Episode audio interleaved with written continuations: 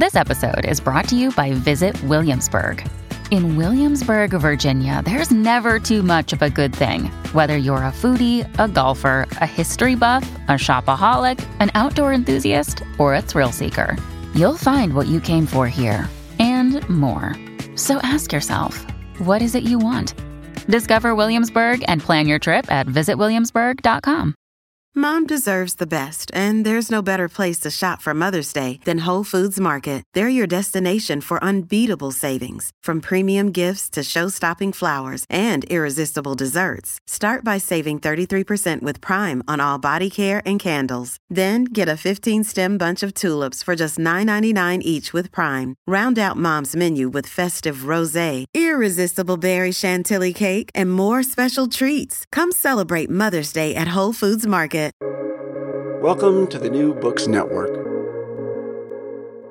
Hello, and welcome back to New Books in Political Science, a podcast channel on the New Books Network. I'm Lamis Abdelaaty from the Maxwell School of Syracuse University. Today, I'll be talking to Ulrike Krause about her book, Difficult Life in a Refugee Camp Gender, Violence, and Coping in Uganda, which was published by Cambridge University Press in 2021. Ulrike, welcome to the show. Thank you so much for having me. It's a pleasure to be here. Fantastic. So I wonder if you could begin the interview by telling us a little bit about yourself. Thank you. Yes. Uh, I'm junior professor of forced migration and refugee studies at Osnabrück University, and my research broadly revolves around the nexus of conflict, displacement, and peace, gender and gender-based violence, how it's connected in the in the different phases uh, of displacements, uh, the global refugee regime and humanitarian system, including policies, norms, and practices, and of course also agency of refugees and their, their resilience. Uh, regionally, I focus on uh, global developments as well as those in Africa. And doing that research, of course, I also think much about knowledge production and research ethics and how we actually carry out research and believe to create something that we define as knowledge. Thank you. So, so let's begin uh, with how this book came about. Uh, how did you come to write this book, Difficult Life in a Refugee Camp? This is actually my second book. It's uh, it's part of my postdoc project. The project is entitled "Gender Relations in Confined Spaces: Conditions, Scope, and Forms of Sexual Violence Against Women in Refugee Camps," which was led by Professor Susanne Buckley-Zistel at the Center for Conflict Studies at Marburg University. The project, at its core, um, had women as potential victims of violence. Um, uh, at the heart, basically. Um, and we wanted to see why the violence take place, how often, or to what extent, as well as in which forms. Um, and that created several puzzles for me. First of all, the title itself is already critical because women as victims has a tendency of victimizing only women and even unconsciously or indirectly framing men as perpetrators potentially even natural perpetrators. Uh, and this is this is an issue because we know from the research that gender-based violence can, of course, also affect men. Yet, at the time of research, and this is one great gap in the book as well. Uh, at the time of research, the government of Uganda, where we carried out research, um, enacted the anti-homosexuality bill. Um, rape against men was often, and still is often interpreted as um, a homosexual act. And so I could not ensure that potential rape, male rape, rape victims would be safe. So we had to withdraw from um, a strategic approach to our research with men. And that also applies to LGBTQIA people. So the first puzzle really is still about gender based violence, not limited to women, but focused on women. the second puzzle um, in the in the project as well as in the book is how does that relate to viol- to to conflict? Violence in um, refugee camps are not limited to camps, but in what ways is it connected to the time before? The third puzzle that came up also um, was core in the project, but became even stronger in the course of the research is gender relations. In research, there are a number of studies which mention that gender relations change, but how? why? To what extent?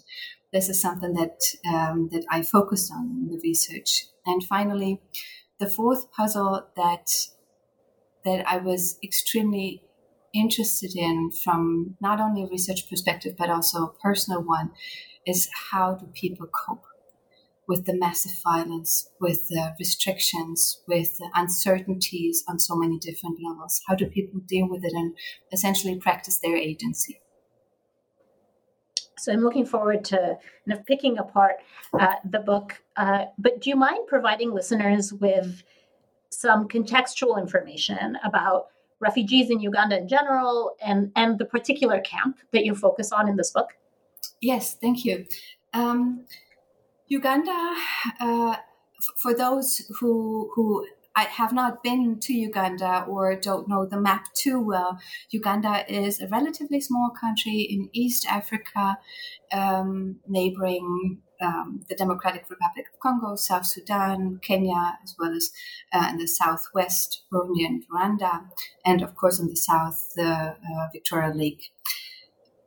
Um, Uganda has a long history of uh, displacement within the country as well as people seeking asylum and safety there.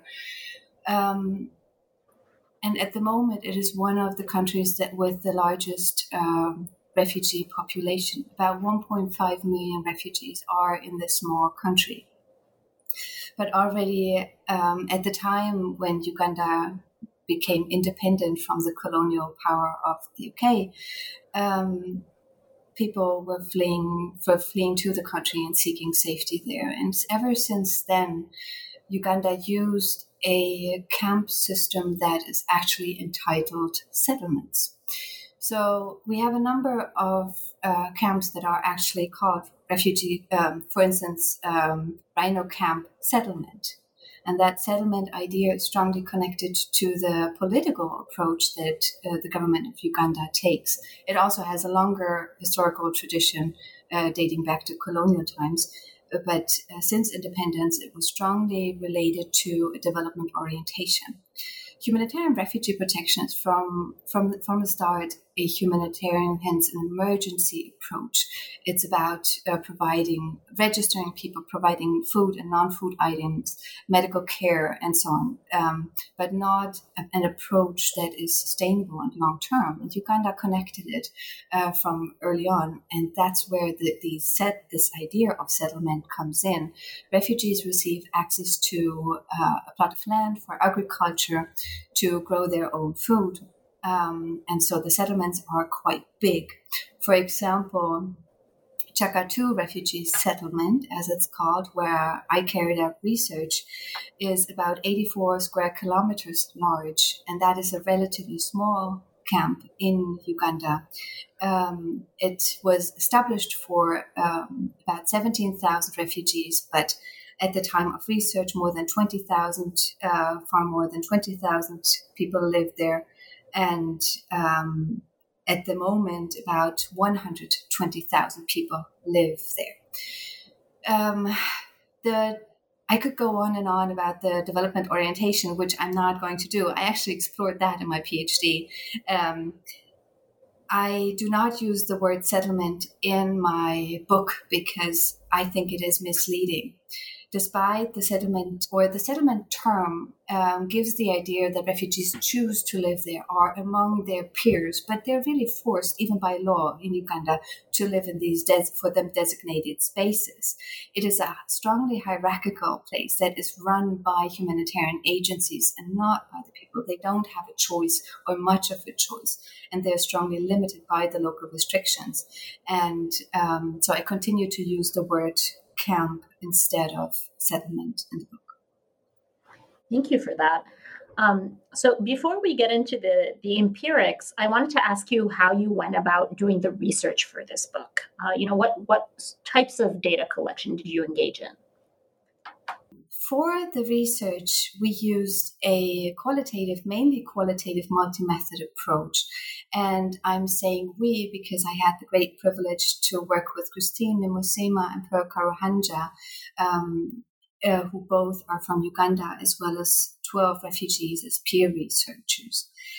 Christine is a clinical psychologist, and Pearl is a political scientist with a focus on gender. And um, the refugees with uh, whom I also worked with um, were either enrolled in um, university's degrees or had already finished them, mainly focusing on social work.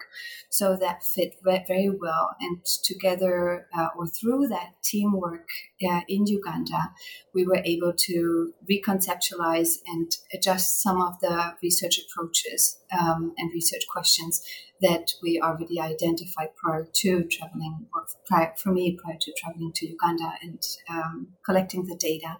So the work, the cooperation was uh, extremely valuable for the research. Um, in detail, we used uh, a number of different methods to not purely collect responses or to collect information, but really to get insights into the experience, the lived experiences of the people, how they understand, conceptualize um, issues, and how they practice their agency. With refugees, uh, we used 65 so called Arabic dialogues. These are a form of unstructured interviews, but really actually conversations like you and I are doing at the moment. It's we don't have or we don't have a list of prepared concrete questions that we ask, but really have the conversation go and also give the people um, the opportunity to raise questions they find important that may not be central to the research project, but are key to them. Uh, among these 65 people, there were 42 women and 23 men. Most of them, uh, in general, most of the people that we spoke with were from the Democratic Republic of Congo. In addition to that, we used uh, seven focus group discussions with 35 participants. 16 um, of them were women, 19 were men. Um, here, I ended up really focusing on what was said, although, of course, focus group discussions give us the opportunity to also explore power dynamics in groups. However, we, we, we look at a multicultural and multinational context in Uganda, although I have, or in Kyaka II uh, especially. Uh, and while I have lived three years in Uganda in the past, uh, prior to the research, um, it would more be a creative interpretation of what was going on in the discussion than than proper research. So I focused on what was discussed and what the key messages were. To also explore positions of young people, we use journal writings as a way of asking open questions uh, in a child sensitive approach. So they could respond to as much as they wanted to or as little as they wanted to and not respond to any questions. We uh, we spoke or we worked sorry uh, with uh, uh, 37 people here. Uh, they were between 15 and 19 years and um, most of them were, no, 18 were young women and 19 young men. We also carried out two surveys with an overall of 751 people. one was focused on uh, gender based violence, and one on the overall condition and age, structure, age structures in the camp.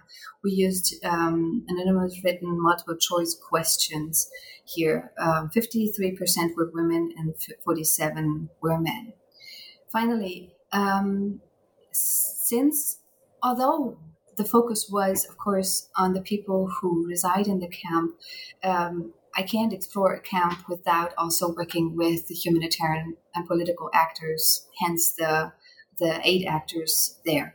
And uh, to interview them, we use structured and semi-structured interviews. Um, all of the employees of aid agencies were Ugandan, 14 were women and 14 were men doing that research uh, in in the refugee camp went hand in hand with ethical issues as well as questions. I'm a white Western trained researcher um, who, for this particular project, went to Uganda for three months to uh, collect data. I just mentioned, yes, I lived in the country for three years and worked with refugees in the past, but this does not um, say that I know everything or can do everything right. So, in the team, also with my former uh, supervisor, Susanna, we thought much about how we can design the research in a way that is most ethical. But also tackle the strong hierarchies and uh, power dynamics that are involved in our research. So, one thing that led our research um, and also guided our ideas about how we can actually carry out the research is how can we do no harm?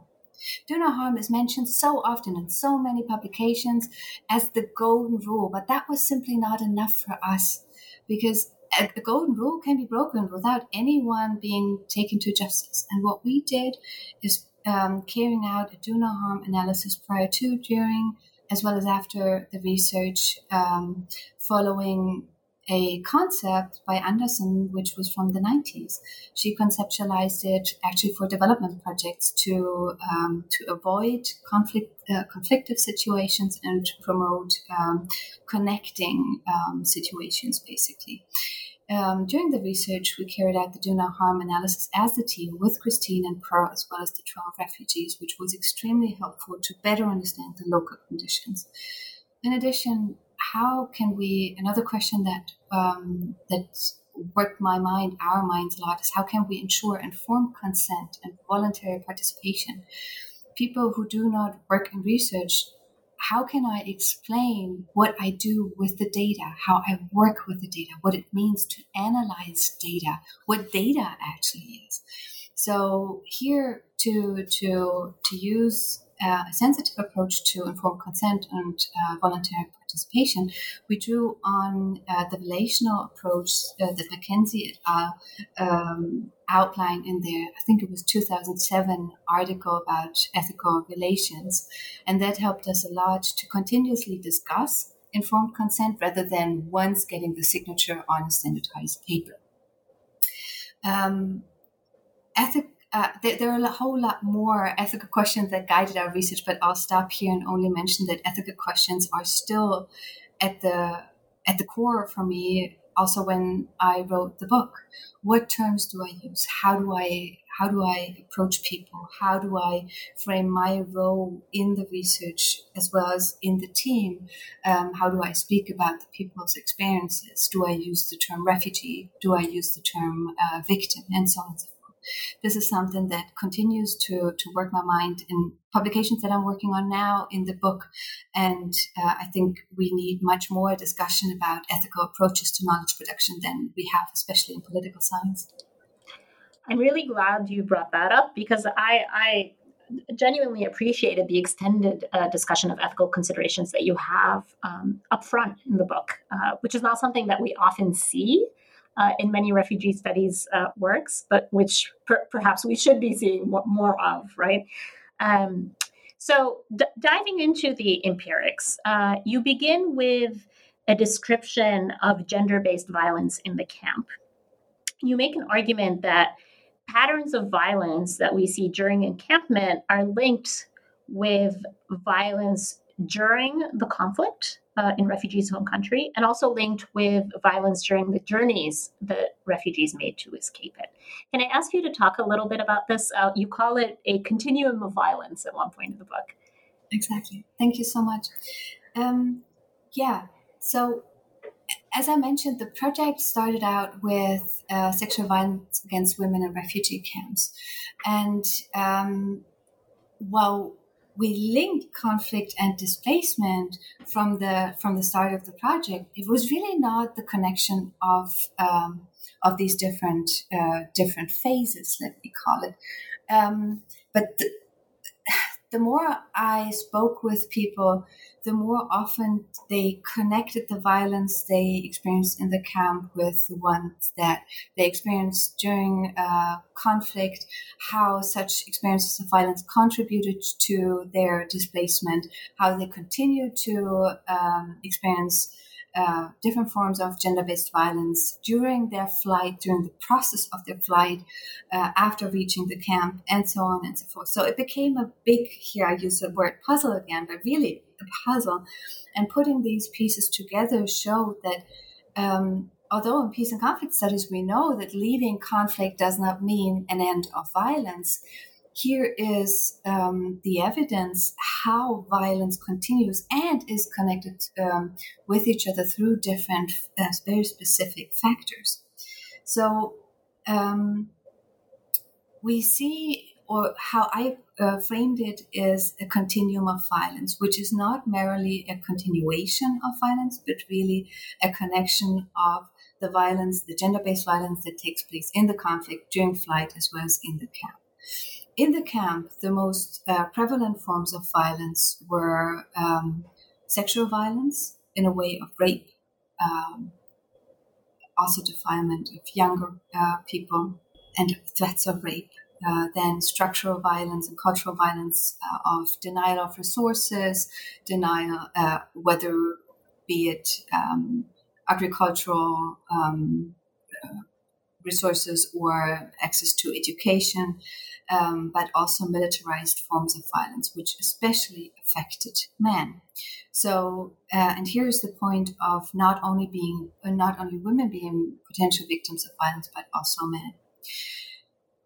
Uh, the main perpetrators of such violence in the camp were actually acquaintances. These could be husbands, so intimate partner violence, um, fathers, or other acquaintances like people from the neighborhood.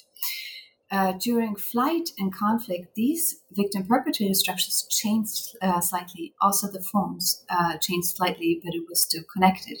During conflict, the main form of violence that occurred uh, were sexual violence, and that was particularly perpetrated by members of conflict parties. And that violence was mainly perpetrated to spread fear. It was hence mainly uh, women as victims and uh, men as perpetrators. However, um, men were also confronted with um, forced recruitment to conflict parties because they were men.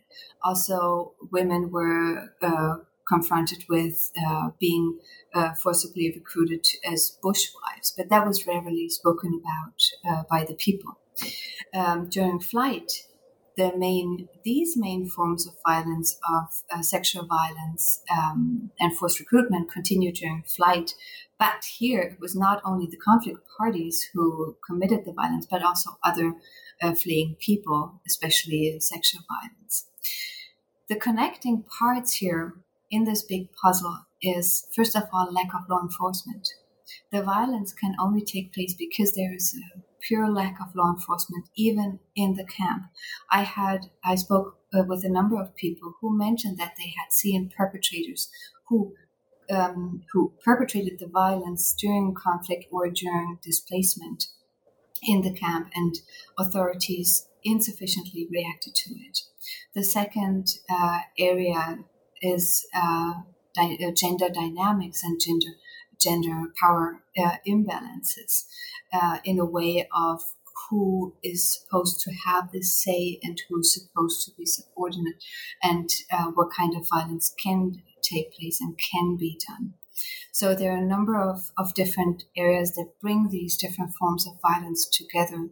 In the past, I spoke about a, a tendency to privatization of violence in the camp because it moves from public spaces for violence to be seen in conflicts to private spaces uh, in camps. And I think it is important to go beyond um, the focus on one side, on either conflict or displacement, in order to see how these different phenomena are linked. Now, you're very much uh, interested in the role of humanitarian agencies uh, here, and you show that humanitarian agencies work to respond to gender based violence, but that their efforts may, in some ways, also contribute to that violence. Can you tell us about that? Yes. yes, thank you. Um, the, the chapter about humanitarian aid um, puzzled me for quite a while because um, it, there was there were so many issues um, that I didn't quite know where to start, honestly. So um, I've focused on three different dif- different aspects in the chapter. The first one is really a general approach to uh, how uh, decision making structures and power structures take place.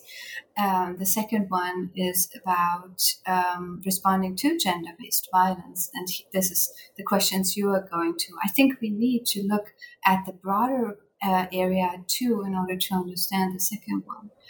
People are generally displaced people, refugees, are generally treated as protection objects um, and not really have a say in how the camps are run, how aid is provided, how uh, policies are implemented. There, there.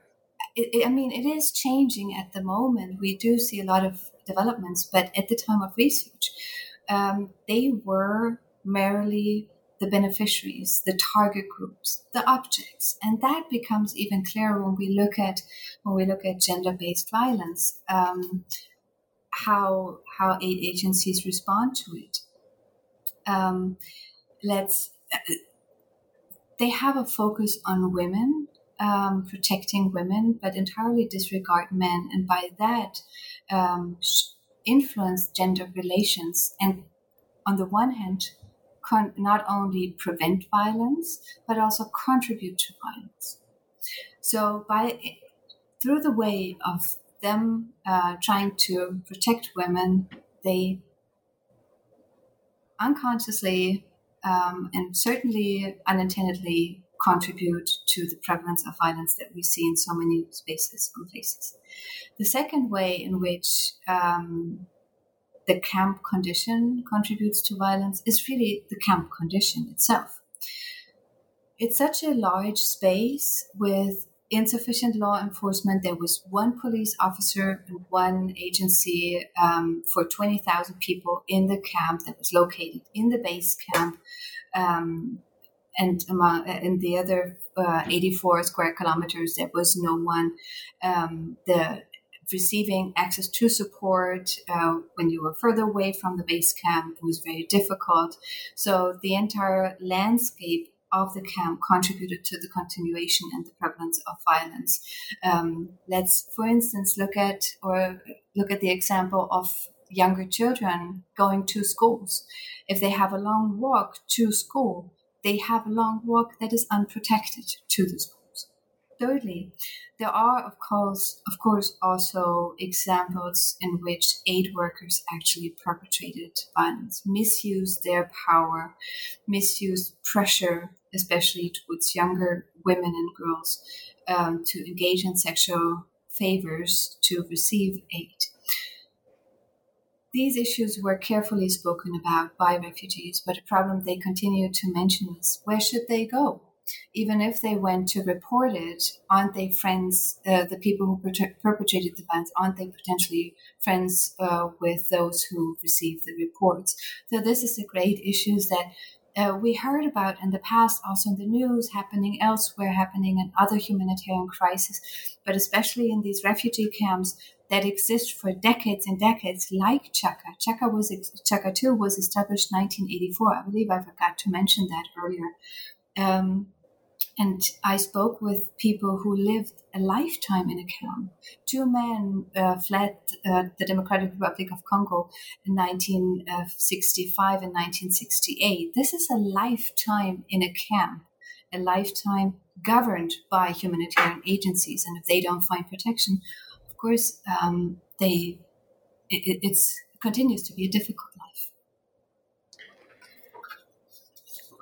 you know, one of the things that I want to mention uh, for listeners is that, it, and it may not come across as clearly uh, sort of in, in the conversation that we're having right now, is that um, in the book, you um, are very careful to use the exact words uh, that uh, refugees themselves used in describing their conditions to you. And that, I think, makes many of these. Um, many of these patterns that you're describing even more sort of vivid uh, and even more heart wrenching, uh, to be honest.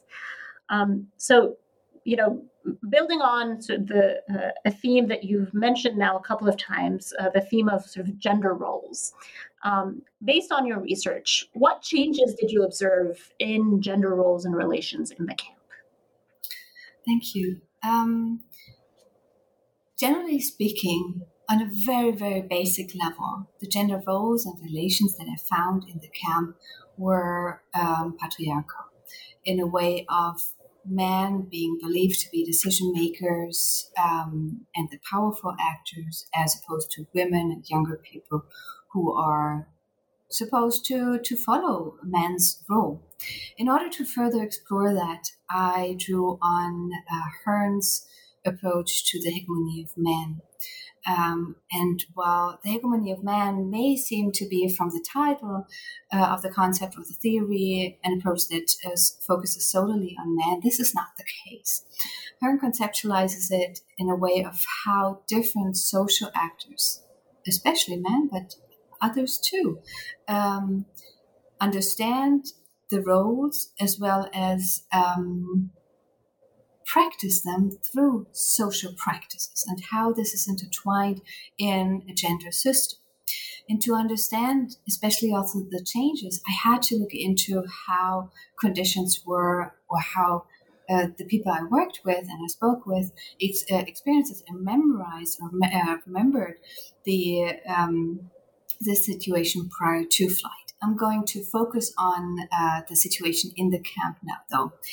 Um, in the in the camp there was a lot of discussion about men being the leaders. However men hardly being able to fulfill the, these roles because of the restrictions because of the limitations because of the lack of livelihoods because of the uncertainties for the future because they couldn't provide for their families as they would hope for uh, as they also worked for. Um, and part of these issues are because of the humanitarian restrictions and the humanitarian aid that is provided to them. Um, however, mm, actually not however women partly and strong partly as well as strongly agreed with it um, strongly agreed with uh, the insufficient livelihoods and partly because of uh, the lack that men could contribute um, to the families. A great, great, and very interesting part uh, in the data was how women described their roles when it was entirely disconnected to gender roles and gender relations. Well, with regard to gender relations, they also described women as the ones who have to listen to men, have to follow men's rule. But once it is beyond gender relations, they described the numerous various roles they had and they fulfilled, how they worked, um, gained uh, independence through economic practices, um, fought for having a voice, involved themselves in decision making structures, also democratic like structures in the camp with different voting had uh, were were or became representatives of several groups and so on. And that was extremely interesting how this tension um, arose and how they explained it. Another very interesting part is speaking with youth or younger people about gender relations. While they've described their gender relations among each other as entirely equal, with regard to adults, they describe the hierarchies of men being the, the leader and women having to submit to men's leadership. The third very interesting part here is um, the role of aid workers.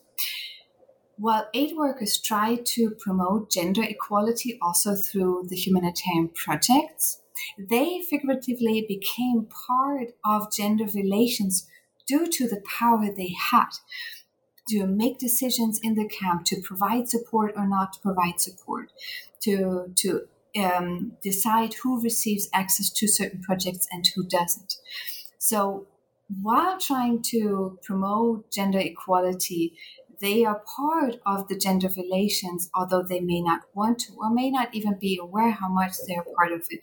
And thirdly, while they themselves strongly believing in patriarchal um, uh, conditions and them believing that the man should make the decisions. One example here is on um, World Women's Day um, I was uh, in Kyaka II, and the they carried out eight agencies carried out a conference for women to not only celebrate women but to also also further their education. And the title was "Change Begins at Home."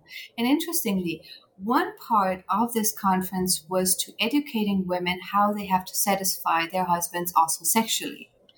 And I was I was intrigued and frustrated on so many different levels of how what, what an interesting tension arises here of trying to promote gender equality, being part of gender relations, and at the same time maintaining these structures. So yeah, a big puzzle. Just remarkable. Yeah. Um, so the the final piece of the empirical uh, puzzle is about coping strategies. Yeah.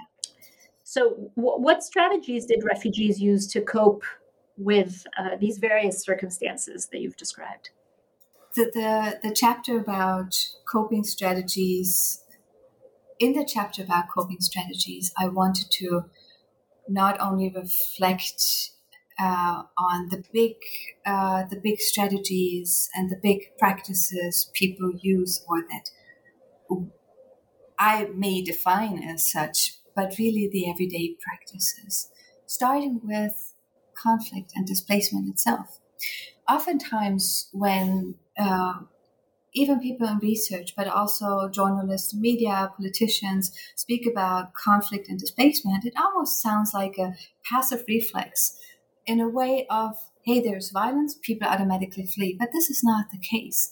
Flight is a conscious decision, one that people might take um, early on to protect their families. This was a case, especially the case for younger um, uh, or not, not for younger people, but for people with younger children, um, that they, if they were stood together, as soon as the violence came closer, they decided to move um, and leave the site. While others, especially young men who um, feared forced recruitment to conflict parties, they fled, they decided to flee by themselves without even uh, letting their families know in order to protect their families and uh, in order to protect themselves. Um, so in this chapter, I started off with these discussions about um, a gender-sensitive perspective of displacement and people people's decisions to flee and also not to flee, to wait.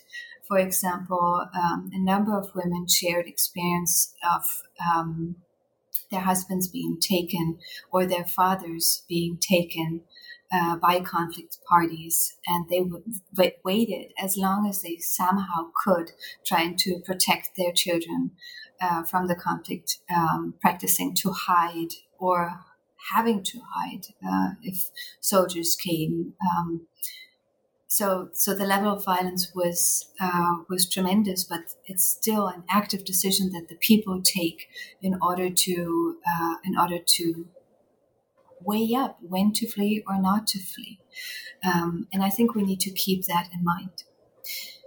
Generally, in order to, to explore coping and practicing agency, I drew on Lister's approach uh, to agency, which is a feminist approach um, which she conceptualized uh, uh, focusing on poverty. She outlines four ways through which we see how people practice agency, and that is getting by, getting out, getting organized, and getting back at. And these are practices I also found in um, how people uh, cope with uh, the difficult conditions in the camp. And here I'm not only speaking about violence as such, but also the limited livelihoods, access to education, access to or uncertain future, access to aid, and so on and so forth. Um, and I found not only individual practices, but especially also collective um, practices through which people cope with um, experiences in a way of speaking together, but also silence, when to be silent, when to speak out, um, were consciously taken decisions to protect themselves, but also to to move on to handle experiences in the camp uh, the people used a variety of um, economic uh, practices, whether being uh, developed, whether working on the field and doing agriculture, developing small businesses, um, basically even developing a, um, an economic hub. And in research, there is a very interesting yet extremely critical hype about entrepreneurship of refugees. And this is what I discuss critically in this chapter too. Entrepreneurship, ref, refugees are described as entrepreneurs and how creatively they um, they cope with the restrictions and the difficulties and basically having nothing. And I find that discussion extremely limited and extremely problematic because sexual uh, violence and prostitution, sex for favor, would that be part of these uh, entrepreneurships or, or entrepreneurial um, practices? I don't think so. But this is part of what people have to do to get on. And um, although very difficult, yes, I do think they also practice agency through these uh, through these strategies. we just need to be careful of how things are phrased and what we see, what we discuss, and what we don't discuss. And um, uh, a way of uh, getting out as well as uh, getting by is legal conscious. People claiming their rights, but also sometimes hiding uh, certain aspects, being very aware of their rights and maneuvering the difficulties by, um, for instance, hiding their nationality and um, but consciously hiding their nationality and um, uh, representing themselves as a different nationality. Um, that their um, a third a third area is hope and not only in a religious way, but also hope for a future. Um, hope was portrayed as both a coping strategy, as such, as well as um, a vehicle for other uh, coping strategies for people to be able to move on, to stay hopeful, to handle what I frame in the book as multidimensional uncertainties for the future, for how to deal with the current restrictions, um, not knowing when they may have to return to place of origin, which we may um, we may describe as home in research, but really is not home if they've never lived there and been born in a camp.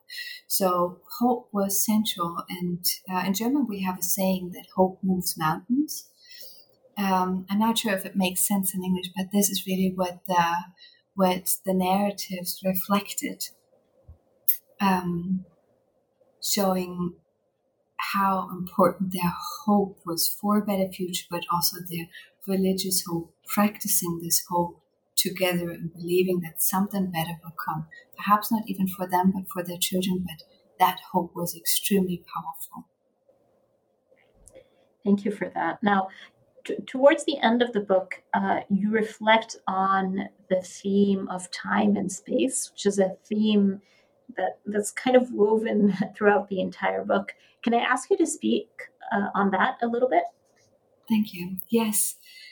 Time time was an issue that runs through all chapters. And um, after i finished the first um, the first draft of the book i thought of multiple ways and approaches through which i can theorize time and have it more con- or more, more actively run through the book but i couldn't because in each chapter i discussed time from different perspectives for instance, in the chapter about violence uh, during conflict, flight, and encampment, it is really an approach to different phases um, and and also times of experiencing violence uh, for people, and um, theoretically connecting conflict and displacement, and here conflict studies and forced migration studies.